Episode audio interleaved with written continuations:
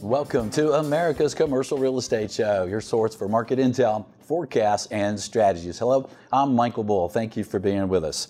This segment is brought to you by Bull Realty for customized asset and occupancy solutions. Visit bullrealty.com. Well, we have another great show for you today. Look, in commercial real estate, we want to skate where the puck is going, right? We want to think about what's impacting commercial real estate and the economy, what could impact it moving forward so that we can plan accordingly, right, for our commercial real estate endeavors. Well, once a year, the counselors of real estate do their top 10 issues affecting real estate. Today, we're going to cover their top 10 issues affecting real estate for 2022 and 2023. Please welcome my guest. It's Marilee Utter. She's president of Citiventure Associates, and she's the 2022 chair of Counselors of Real Estate. Marilee, thanks for joining us. My pleasure. Thank you, Michael. And uh, let's let's get to it. And you know, some of these are what people would expect, but uh, we're going to go through one through ten and, and and look at a new slant and think about what you might be able to do moving forward with these issues affecting real estate. And of course, the first one's the big one, right? The elephant in the room: inflation and interest rates, right? Right. This um, it has to be number one this year because it's changing every day.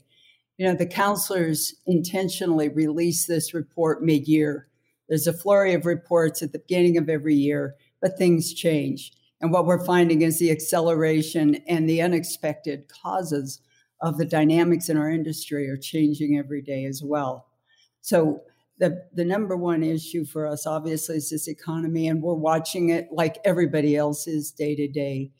I mean, the, the, the, it, the pandemic caused a big change in our economy, and that was, you know, first the Fed came in, focused on getting jobs back, then came back and said, well, oops, we better fix the inflation. And we were pretty much on track. What we were experiencing was more like a war-like situation where we had um, a worker shortage going on. We had supply chain disruptions, and yet there was a lot of demand. And so that created inflation. But then along came the war in Europe, in Ukraine. Along came the other kinds of global upsets that are happening to us. And now we're in a world of black swans. It's hard to tell what's going on and what's going to happen next. That's the, that's the issue we're all wrestling with. I think the, the message here, I mean, you all know the statistics of inflation up, but employment is still strong and demand is, is holding up really pretty well. So, like so many of these questions about recession, a lot of it is a self fulfilling prophecy.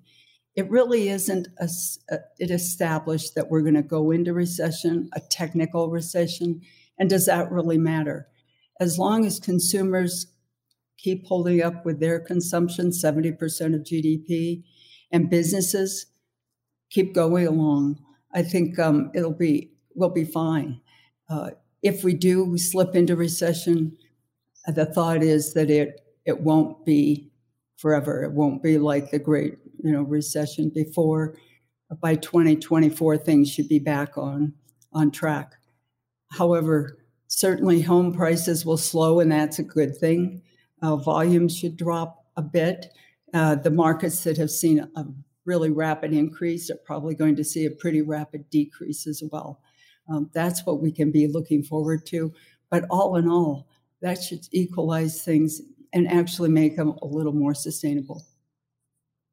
Yeah, yeah. Well, I guess there's some good news in there for sure. Let's think about number two, geopolitical risk. And, and you mentioned the war in Ukraine, right? Right. I mean that yeah, that obviously is, is having repercussions, and it's uh, the repercussions that we're going to feel in the U.S. Uh, obviously, food prices are going up. The rest of the world is having food shortage, much more desperate situation. Um, we're also seeing a slowing in the recession, recession, inflation, those kinds of dynamics going on in Europe, China, Russia, they're all struggling with it. So these repercussions are going to impact us more than we're used to, I think.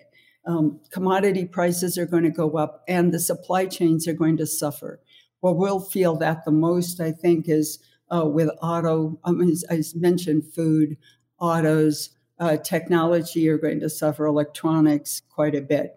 Um, and, and so we should expect that continue. That isn't going to get fixed overnight, no matter what the Fed does. Yeah. All right, let's jump to number three, and this is one that uh, kind of everyone's uh, everyone's mind these days, and that's hybrid work. Right. Um, this, you know, we know a lot more than we did last year. This this issue back to work was on our agenda last year, and we're a lot a lot further along in understanding the dynamics. Although obviously the the inflation is and and the potential for recession is changing those dynamics again every single day.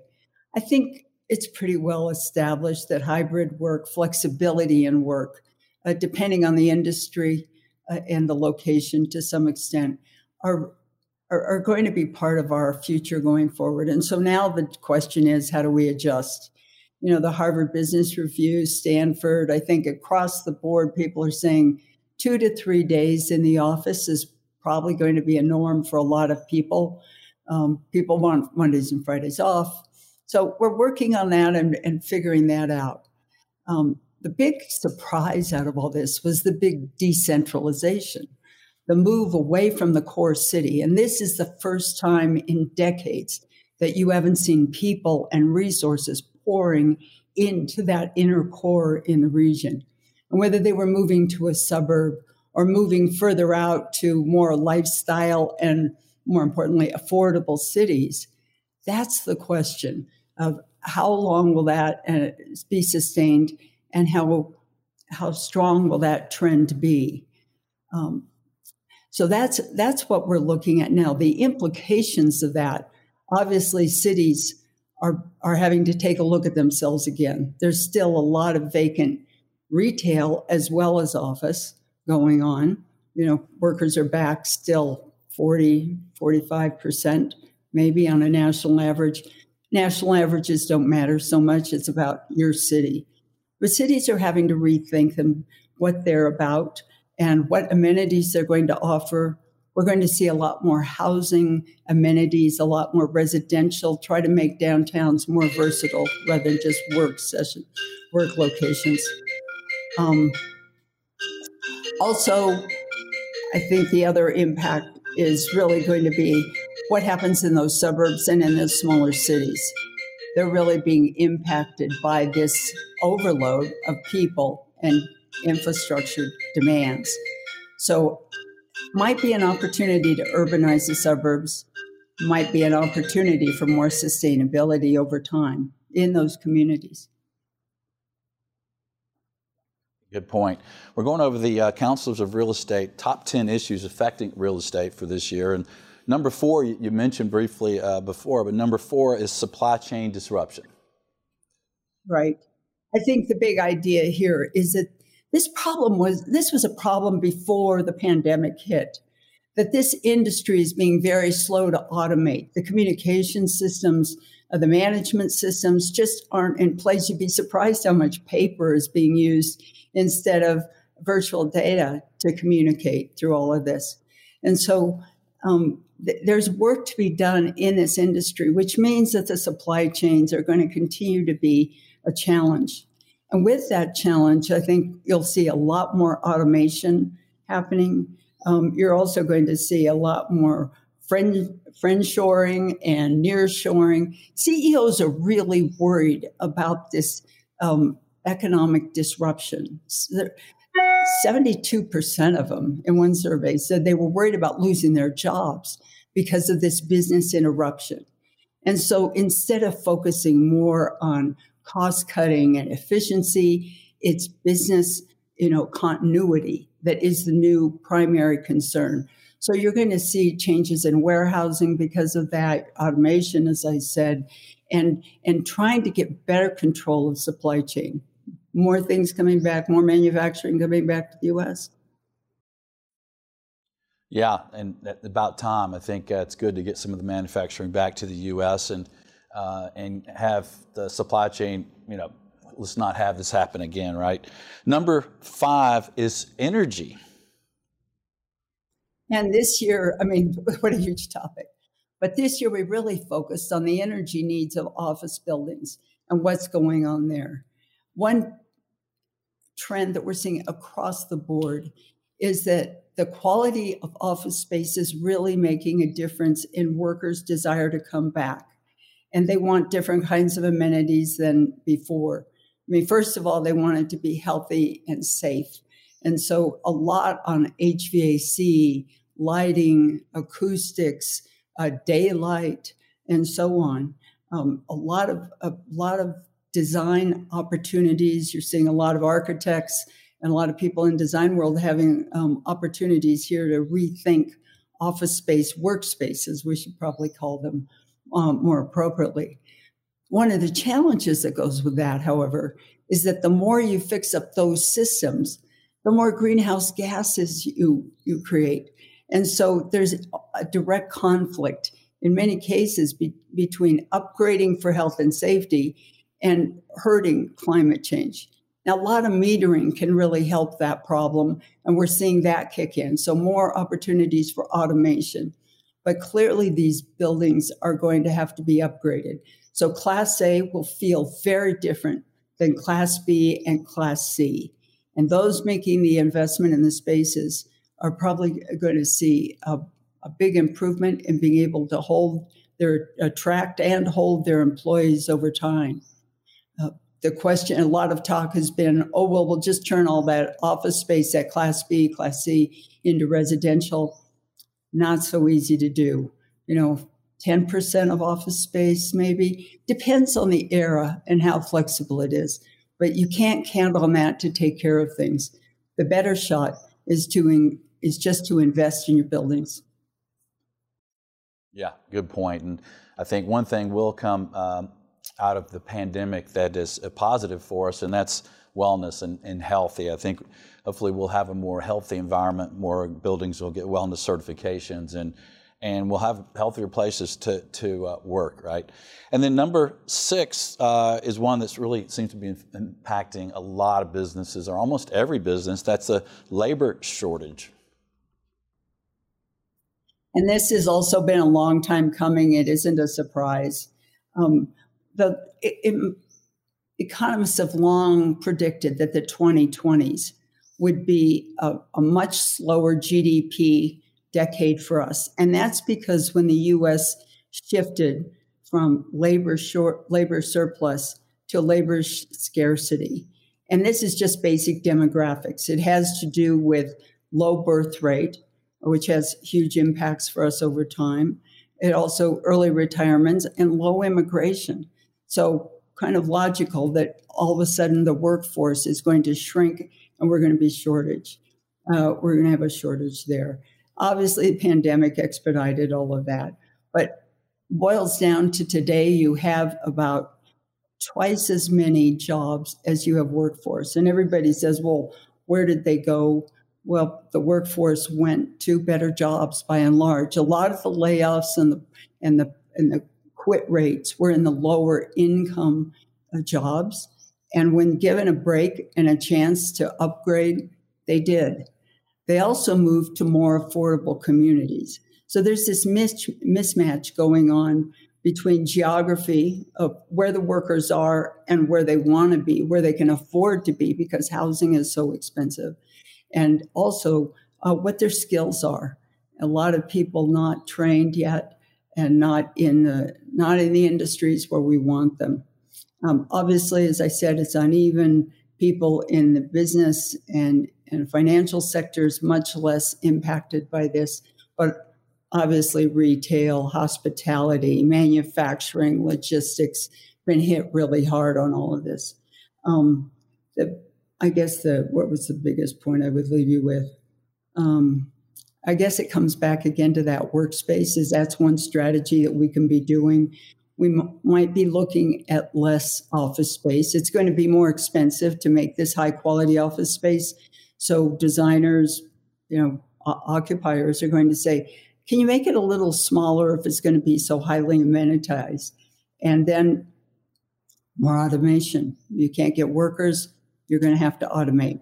So I think across across the board, our industries need to be looking at how automation is going to be creeping in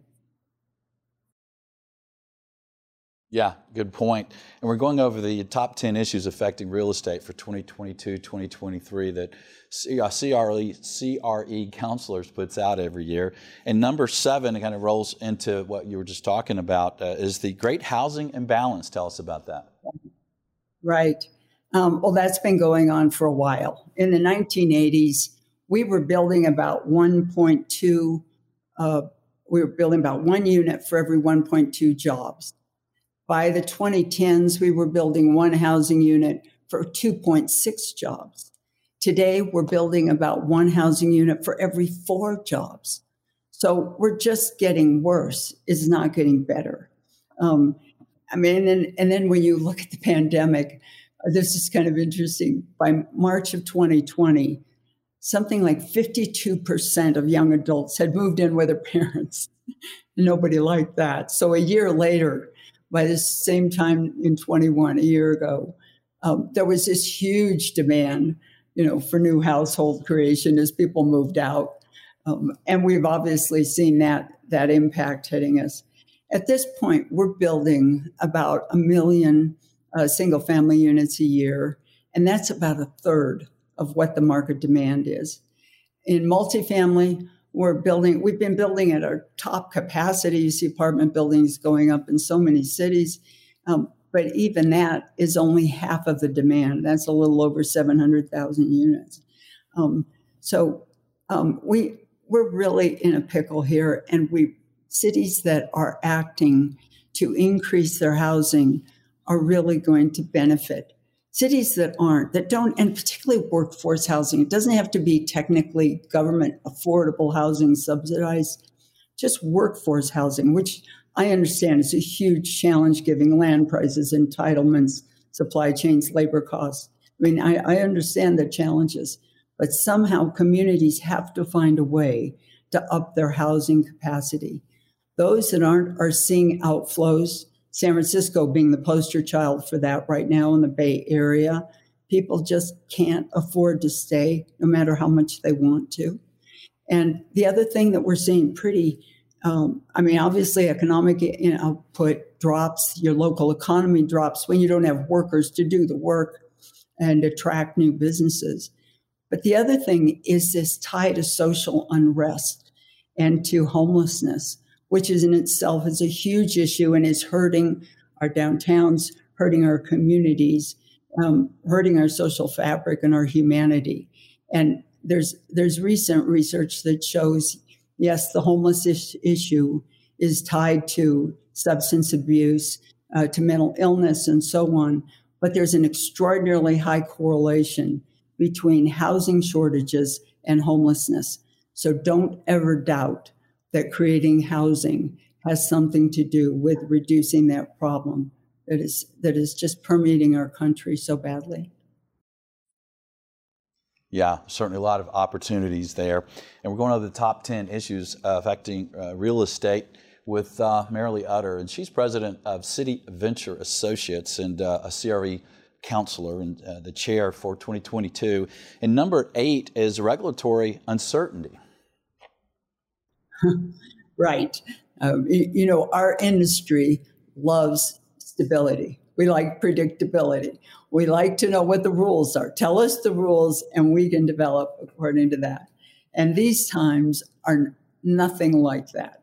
There is regulation coming at us from every direction.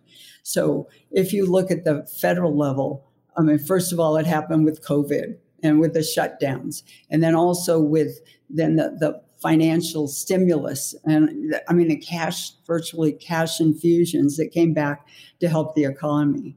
Um, so that was huge impact that we weren't planning on.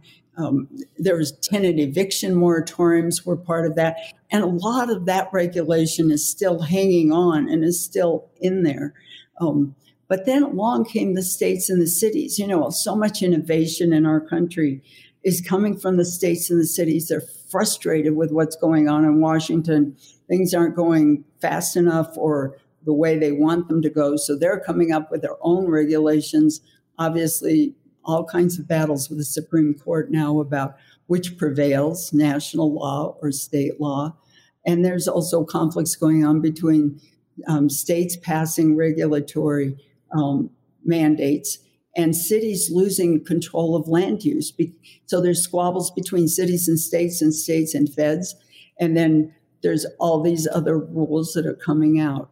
They tend to be at the local level, they tend to be a lot about environmental, although that's the feds obviously have a lot of environmental going on as well. Um, a lot of environmental, and then a lot around affordable housing because of this housing shortage that we talked about already. So there's all kinds of rules about the quality of, of what you're building, the availability, the you know mandatory inclusionary zoning, what percentage of affordable housing do you have to build, what kind of fees do you have to pay. All of those things are just layering on as the as the country and the world goes through these economic cycles that we're I mean we're not really going even you know, through the typical economic cycles that we're used to, the kind you learned in, you know, in school that oh, things go up, things go down, we have inflation, recession comes back. I think the model, the context now is much more like having an earthquake, an earthquake with aftershocks. We went through a big pandemic shock, came back, we thought things would even out. And then all these other things happened like supply chains and global disruptions and so on. And it's aftershocks that keep coming at us, which make it very unpredictable. And so the regulatory system is responding, trying to respond to even things out. And it's just adding on and making it tougher and more expensive to develop and manage. Um, so this is, um, you know, this is this is tough. I guess the if you say how do you get ahead of it, it's really trying to look at these ESG issues, which is really our, our, our, one of our issues too, and getting into that and getting ahead of it and being proactive because there's so much regulation. Yeah, uh, it would certainly help the housing situation as well if we could cut down some of the regulatory, you know, blocking yeah. things, making things more expensive. No. All right, number nine is cybersecurity interruptions. Right. Well, it's finally happening. I mean, so we've been doing technology for um, technology improvements across our industry for a long, long time, and some really wonderful systems improvements in in HVAC and lighting and things like that, um, building operations, you know, elevators, building access, all kinds of cool uh, technology improvements. The problem is that they haven't been working together. It's been kind of siloed development. And so th- there isn't a systems approach to that, and there isn't the expertise in the industry to protect us from cybersecurity. And now, with all the global um, issues going on, wars and, and so on, um, the attacks are starting and they're very real and they're they're they're everywhere. So we've got Russian malware being found in HVAC contractors' uh, systems. Uh, there's international hackers, you know, the, the ransomware people. Uh, I've gotten into Boston Children's Hospital HVAC system. Iranian documents have been intercepted that show they actually have the names of manufacturers for HVAC, lighting, and monitoring systems. So these things are happening and they're happening around us. It's not just a, a foreign threat anymore. It's really happening. And that, and so, you know, the, the typical answer is, well, I'm sure against that, or I'll hire experts to take care of it. Well, guess what? The insurance is going away you know, GL, general liability, property insurance generally have exclusions to cybersecurity threats. Um, and even if you buy riders, often those lead to litigation. So it's, it's unavailable, very expensive, and ultimately may not give you the coverage that you think you need. It's even reaching now to directors and officers' liability policies. So the insurance aspect is really a problem. And the impacts obviously are profound. Not only could you, you're offering, you know, building and safety risks. Um, you could close down the building for a while. It was a building stoppage. Um, you're offering potentially full access to your building uh, to your, your company systems and all your access to your data that can have brand damage associated with it, of course. Um, and ultimately, it's one more thing that means it's going to be more expensive to build and operate our buildings. But it, we've got to be realistic. I mean, the day after February 24th, the day after Russia invaded Ukraine, all of a sudden cybersecurity activity in the US just skyrocketed. So it's real. Yeah, it's certainly spiked up. It's, it's been kind of crazy. And uh, I agree with you. We have to be really proactive about that. And number 10 is uh, ESG requirements forcing change. Right. Right. We've heard about ESG again for several years. This isn't a new topic by any means. What's different now is there's finally being the regulation. We're finally seeing the regulation that we expected. And that the good news is that's being forced by consumers, um, by individuals and companies and investors and shareholders saying, guess what? You've got to get serious about these issues or it's going to impact our long term viability. So in the US, um, in 2021, the SEC established the ESG Enforcement Task Force. In 22, they issued this warning that said, you better get serious because we're going to do additional scrutiny on your reports. You can't just kind of greenwash these things anymore. We're going to be really looking at what kind of measures and how you're following through. And they also made a, a proposal, which is still out there and pending, that said that the pub, all public companies would have to disclose their, their greenhouse gas and their climate change impacts, the risk disclosures, and they're pretty rigorous risk disclosures. They have to do with both the physical risk and the transition risk of getting your company to that level of, of performance. So USA is is stepping it up through the SEC. Um, Europe, of course, has always been ahead of us on this. Um, but they also are are being pretty strict in stepping up their rigor. I mean, look at the fires and the heat they're experiencing. For them, is so real right now. So UK has the green finance system that they're using. Um, the the EU has its European climate law that calls for greenhouse uh, neutrality by 2050. I mean, we're looking for 50% reduction. They're at neutrality. So they're really hitting it. And then, as we said earlier, the cities and the states are getting much more active too because things aren't moving as fast as they think they need to. So, right now, we have over 30 cities and four states that are requiring benchmarking again on uh, climate change measures. And they're using reports then to uh, go back to their businesses and say, hey, step it up here.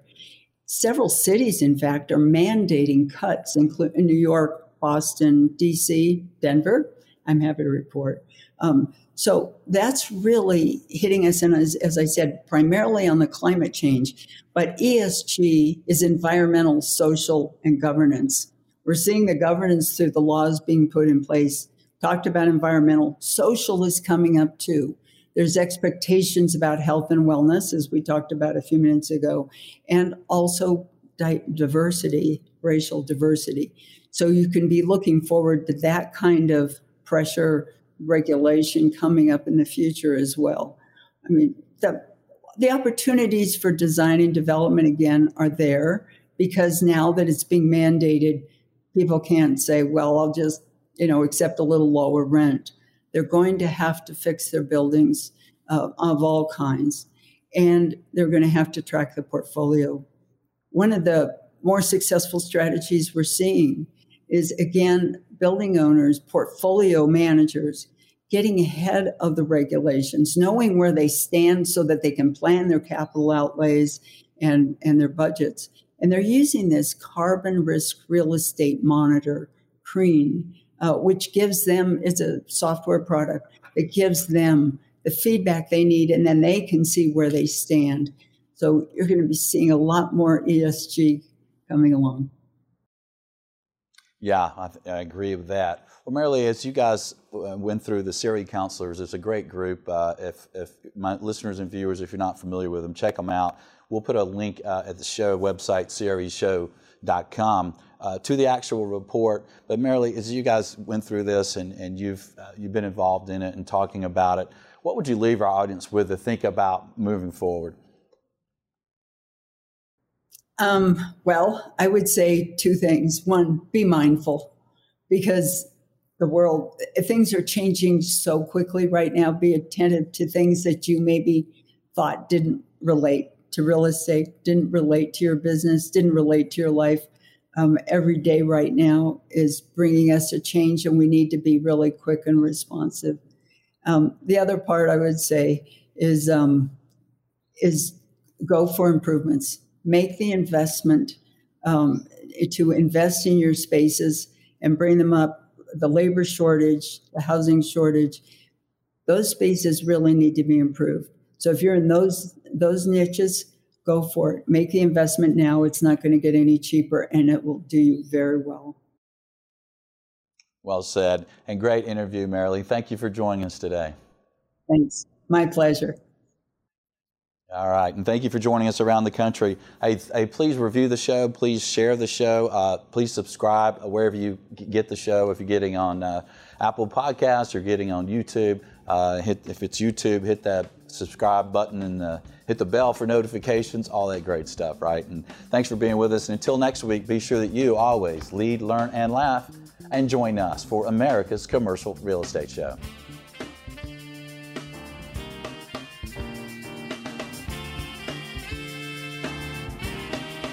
America's Commercial Real Estate Show is brought to you by Buxton. Take leasing site selection and due diligence to the next level. Make the right decisions with on demand mobile data. Visit buxtonco.com. By Bull Realty. For proven commercial real estate asset and occupancy solutions, contact me. My email is michael at bullrealty.com. By Commercial Agent Success. Expert level commercial real estate broker training Cloud Access 1 up to 21 one hour videos. Visit commercialagentsuccess.com. Thank you for reviewing, subscribing, and sharing America's Commercial Real Estate Show.